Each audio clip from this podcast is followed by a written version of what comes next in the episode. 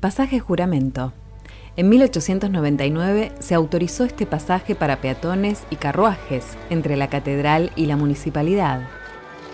Es un antiguo acceso de 13 metros de ancho que conecta con la Plaza 25 de Mayo. Sobre este pasaje y junto a las paredes de la iglesia se recuerda en placas alegóricas el sitio donde se encontraba la primera escuela parroquial del siglo XVIII y el primer cementerio que contiene aún los restos de los primeros pobladores rosarinos.